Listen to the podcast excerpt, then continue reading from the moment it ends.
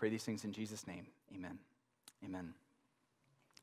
Luke chapter 2, verse 10 says, But the angel said to them, Don't be afraid. For look, I proclaim to you good news of great joy that will be for all the people. Today in the city of David, a Savior was born for you, who is the Messiah, the Lord. The Advent season is designed to help us celebrate the birth of Jesus Christ, to remember that the Son of God, that God sent his Son, born of a woman, born under the law, to redeem those under the law. Over the years, I've observed that nearly everyone loves Christmas in our culture. I mean, some people hate Christmas, I understand that, but nearly everyone loves Christmas, and it's a good thing to love. And everyone feels comfortable and safe with Christmas until you ask the question who is the baby in the manger? Who is Jesus Christ? Uh, the most expensive Christmas tree in the Guinness Book of World Records is a 45 foot tall Christmas tree. Here, here it is. Uh, it is worth $11 million. It's a very expensive Christmas tree. You may be wondering, how could that be worth $11 million? Well, it has 88 pounds of golden Christmas ornaments on the tree. And if you look at the tree, you'll see Rolex watches as Christmas ornaments all over the tree. So you add it all up, and it's worth $11 million. And our goal uh, this year as a church is to break that record. That's what building together is actually all about. I'm just joking about that. But the reason I bring this up is that this tree is in Dubai, a distinctly Muslim country. In the Muslim world, the greatest sin, one of the greatest sins you can commit, is to associate a human being with being God. It is a great sin. It is a blasphemy of blasphemies. And yet, they feel comfortable putting up the sign of Christmas in one of their most popular malls. Everybody is safe, feels safe, and comfortable with Jesus until you define who he is. And so this morning, I, I want to help us think through that question Who is the baby in the manger? Who is the Lord Jesus Christ? And to help us think through this, this question, I want to look at primarily just one verse Galatians 4 4. There are three phrases in Galatians 4 4 that will help us think about who Christ is. Phrase number one is that God sent his Son. When the time came to completion, God sent his Son.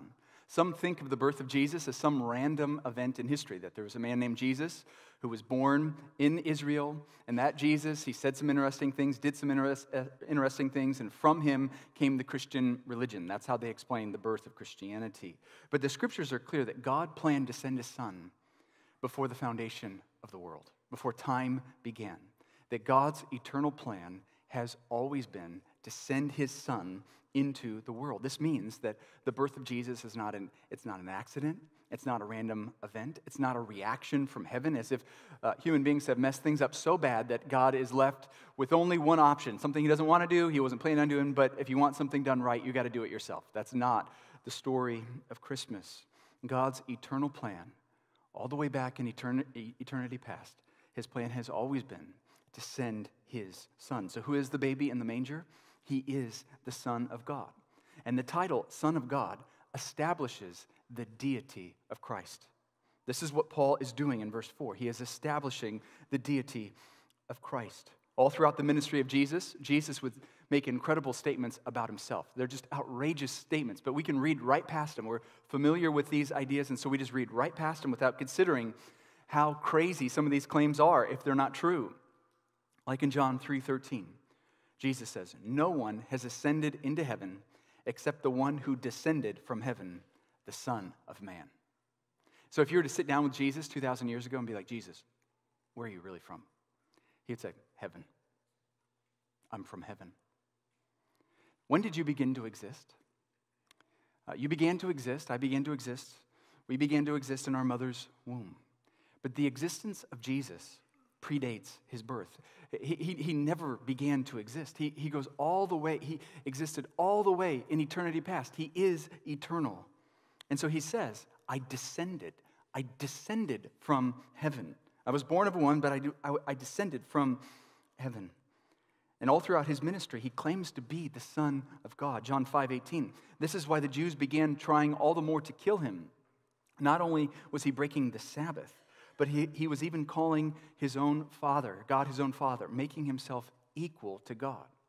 In the Jewish worldview, to claim to be the Son of God is to claim to be God, God in the flesh. This is why they killed him.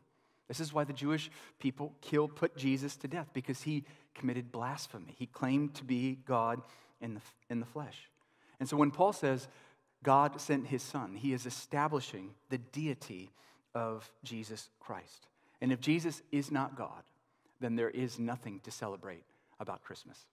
If he's not God, there's nothing to celebrate. There is no joy to the world. He's just a man. And if just a man, then Jesus Christ is under sin. He cannot save himself nor anyone else. There is no good news regarding the birth of Jesus Christ because he is under the control of sin. But if Jesus is the Son of God, joy to the world.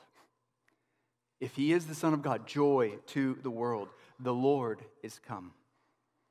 God himself has come into our world to save us from our sins. So, who is the baby in the manger? Who is it? He is the Son of God. Phrase number two born of a woman. Born of a woman. God sent his Son, born of a woman. Now, why does Paul use the phrase born of a woman? This is a strange phrase. If you consider it, you wrestle with it. I mean, what other kinds of people are there?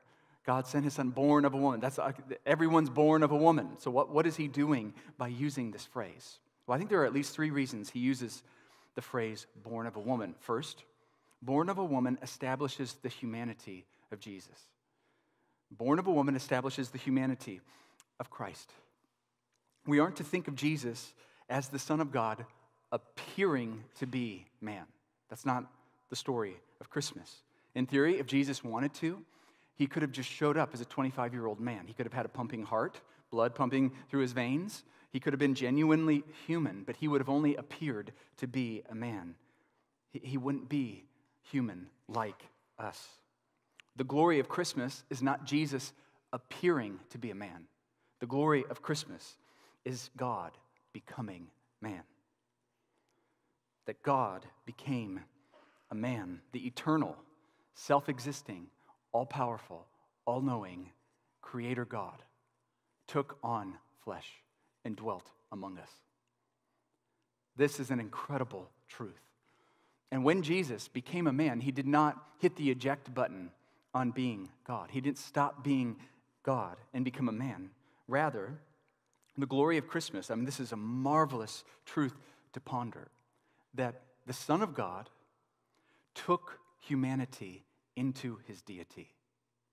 He added humanity into his deity, not mixing, he didn't mix the two natures, but fully God and fully man. Not part God, part man, but fully God and fully man. He took on flesh. And so when Paul says, born of a woman, he is establishing the humanity of Jesus. When he says, God sent his son, he's establishing his deity. Now, I think the second reason he uses the phrase born of a woman is that born of a woman means Jesus will be human forever. See, if he just popped into existence, if he, he just showed up as a 25 year old man, appeared to be a man, then he could just pop out of existence if he wanted to. But see, when Paul says he was born of a woman, it means he is genuinely a human. He's really a man. Not part man, not part God, not God appearing as a man, but fully God and fully man. Colossians 2 9. For the entire fullness of God's nature, think about that. The entire fullness of God's nature dwells bodily in Christ. So envision Mary, 20 week, 24 weeks along with baby Jesus in her womb. The entire fullness of God's nature dwells bodily in that baby. It's, a, it's an incredible statement. The eternal creator and sustainer of everyone and everything is being created in the womb of Mary. And to be fully human means you don't stop being human. You know, when I was a kid, I used to think that when Jesus died and then he rose again, he rose again, leaving his humanity behind. And when he ascended into heaven, he left his humanity behind. But when Jesus, the Son of God, took on flesh, he took in humanity forever. Forever.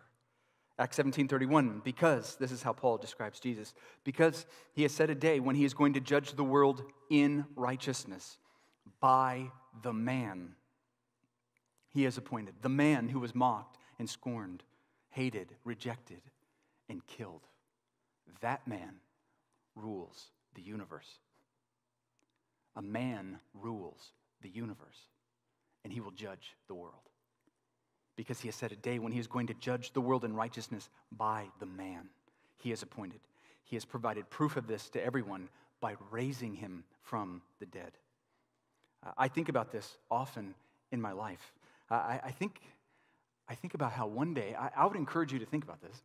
One day, the, the resurrected, ruling, reigning Christ will hug me. He will hug me, and I will hug him.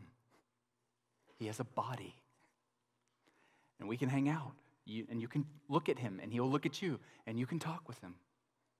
The God, man. It's an incredible truth. And our bodies will be like his body. His resurrection from the dead is the first fruits from the dead.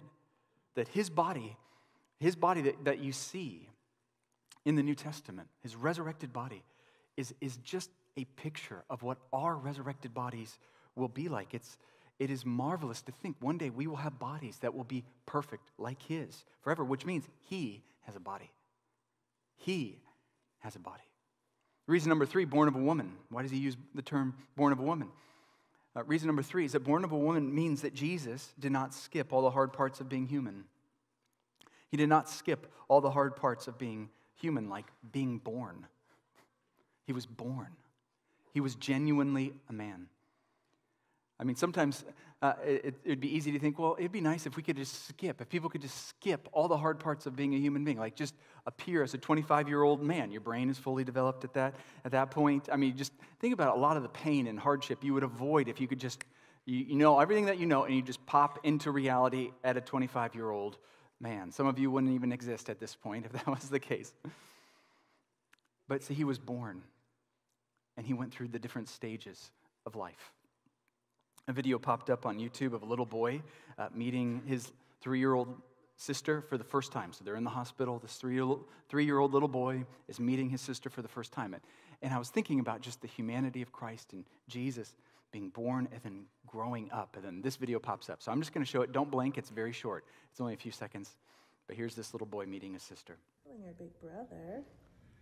What do you think? That's your sister, Bert. She doesn't have any arms. Um, she, what?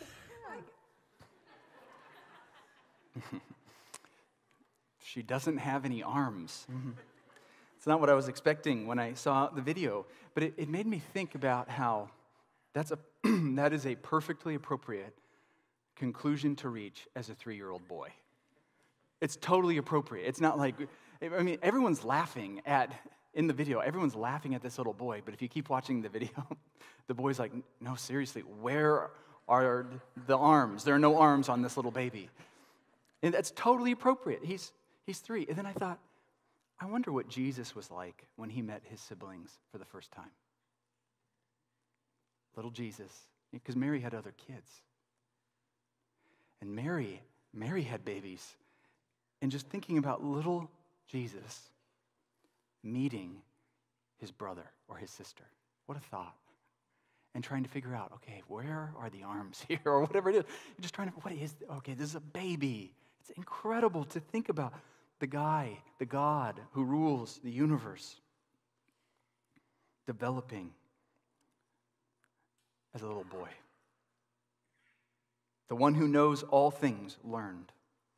The all knowing one had to learn the one who spoke the universe into being, had to learn how to speak, had to learn how to read, had to learn how to write, had to learn how to walk, because he's a human.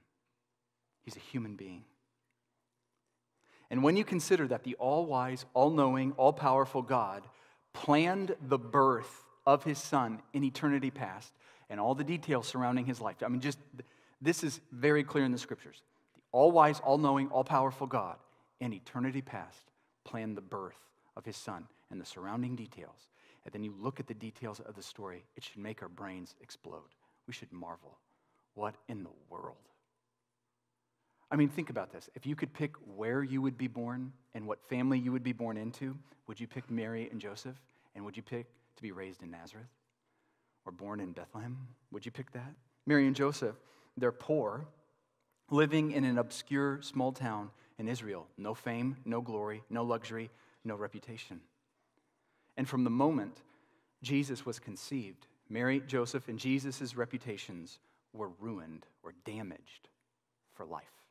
From the moment of conception, reputations flush them down the toilet. Why do I say that? Well, consider Luke 4, verse 22. So, this is when Jesus begins his ministry. It says, They were all speaking well of him and were amazed by the gracious words that came from his mouth. Yet they said, Isn't this Joseph's son? Notice they do not say, Isn't this the Son of God? What does that mean? It means that they didn't believe Mary's story. They didn't believe it. They married, or they believed that Joseph was the father of Jesus, which is perfectly rational because a virgin birth had never happened. Doesn't happen. So they say, oh, this is, we know, okay, so this is Joseph's son. But Jesus wasn't Joseph's son, born of a virgin. And in that culture, to be born outside of wedlock or to be conceived outside of wedlock, the shame, the shame would have been incredible. Or consider later in Jesus' ministry in John chapter 8 as Jesus is communicating with the Jewish people about their need for faith in, in Him, their need to, to repent and believe the truth. And Jesus is defeating all of their arguments and backing them into a corner, trying to help them come to repentance. And this is what it says, verse 39 Our, our father is Abraham, they replied. If you were Abraham's children, Jesus told them, you would do what Abraham did. But now you're trying to kill me, a man who has told you the truth that I heard from God. Abraham didn't do this. You're doing what your father does. Now look at their response. We should envision the Jewish people here. Uh, they are backed into a corner. Jesus has destroyed all of their arguments. They're all gone. No arguments left. Backed into a corner. Now, what do you say to Jesus? This is what they say We weren't born of sexual immorality like you. That's the idea. We weren't born in sexual immorality like you. What does that mean? They never believed Mary's story. They never believed it. Virgin birth, yeah, right. They believed that Jesus was conceived out of wedlock. And that, that reputation was developed from conception, from very early on in Mary's development. Now look at Jesus' response, verse 42. Jesus said, Don't talk about mama that way, and killed all of them. That's not true. It's not a verse. But they're going after his mom over the conce- his conception. And they're, they're, going after, they're going after him, invalidating his ministry based on something that's not even true. This was his entire life from conception. You were born in immorality. Or think about Luke chapter 2, verse 7. Then she gave birth to her firstborn son, and she wrapped him tightly in cloth and laid him in a manger. Why? Because there was no guest room available for them.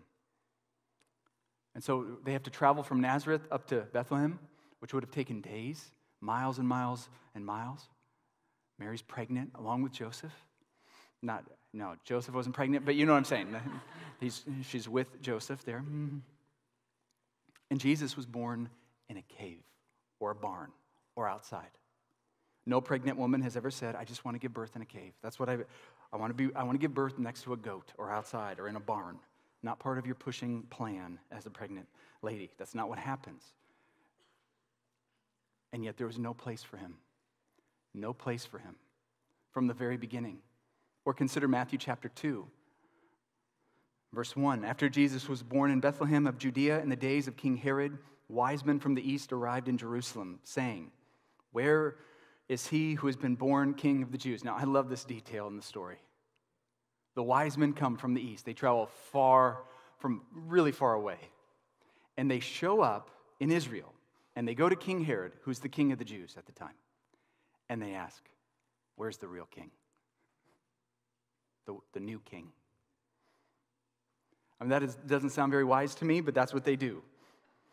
For we saw his star at its rising and have come to worship him. Then King Herod when King Herod heard this, he was deeply disturbed, and all Jerusalem with him. So he's disturbed. Verse 16.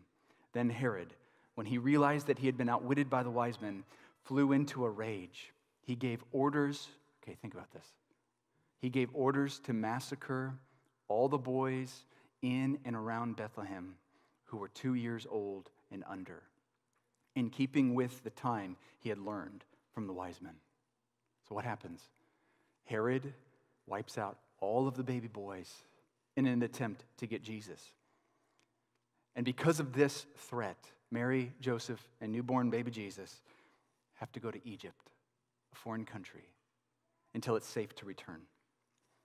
Jesus was born into poverty. He was born into obscurity, into rejection. He was born into hostility. And that hostility ran all the way to the cross, all the way to his death when they pulled out his beard and put a crown of thorns in his head and whipped him, ripped, ripping his back open, putting nails in his hands and his feet. He knew what it meant to be hated. I, I don't know if you ever feel like, man, just no one understands me. I feel so misunderstood. Do you ever feel that way? The Lord Jesus was misunderstood. I feel so sad someone lied about me. No one's ever been lied about more than Jesus Christ. Uh, man, and people are not treating me fairly. No one's ever been more mistreated than Jesus Christ. He knows our weaknesses, He knows our challenges, He knows our pains, He knows our suffering. Hebrews chapter 2, verse 17, therefore, he had to be like his brothers and sisters in every way so that he could become a merciful and faithful high priest in matters pertaining to God to make atonement for the sins of the people. Jesus is our merciful and sympathetic high priest. So we can come to him. He knows what it's like to be tempted. He knows what it's like to be, to be mistreated. He knows what it's like to suffer. He's a human being. And then he says, to make atonement for the sins of the people. And this is ultimately why he came. He came to die. The only person who's ever been born in the history of the world simply to die. He was born to die. He was born to carry the weight and the guilt of our sin on the cross, that he might offer people forgiveness of sins. But if Jesus remained in heaven, we couldn't kill him. He had to become a man in order to die. And so, because of his great love for us, he came into the world. God sent his son into the world, born of a woman. Fully God and fully man. Which leads to the third phrase born under the law. Born under the law. When the time of completion came, God sent his son, born of a woman, born under the law. One of my kids asked me, uh, Dad, why didn't Jesus just die when he was two days old? That's a good question. It's, he's God, God in the flesh. He's sinless. Why didn't he just die at two days old? I mean, why didn't he die on the cross? He could have just, I mean, it would have been pretty quick two days, and then he's dead, and then he could rise again from the, from the dead. Why did he wait 33 years? Well, I think this is the reason. The reason is that the Son of God became man to live our life and die our death. He, see, at two days old, he could have died our death he could not have lived our life. Jesus became a man to live our life and die our death. We need Christ to be our substitute before God. We need Christ to carry our sin and our guilt and our judgment before God. We need Christ to die in our place. But we also need the righteousness of Christ. This is why he was born under the law. He was born under the law that he might redeem those under the law. In order for us to be redeemed by the blood of Christ, Christ first had to live a per- perfectly righteous life. He had to live our life on our behalf. We have ruined our own record, and so we need to be forgiven, but we also need the righteousness of Christ. And so when you read the New Testament and you see the obedience of Christ, doing what is right, loving his enemies, doing all that pleases the Father, we ought to think to ourselves, He's doing that for me. He's doing it for me to, to accomplish the righteous standards of God, to fulfill the righteousness of God's law. And so it is totally right to say Christ is our forgiveness and Christ is our righteousness, and we need both. This is why he was born under the law. to fulfill the law, to redeem those who are under the law, which is us.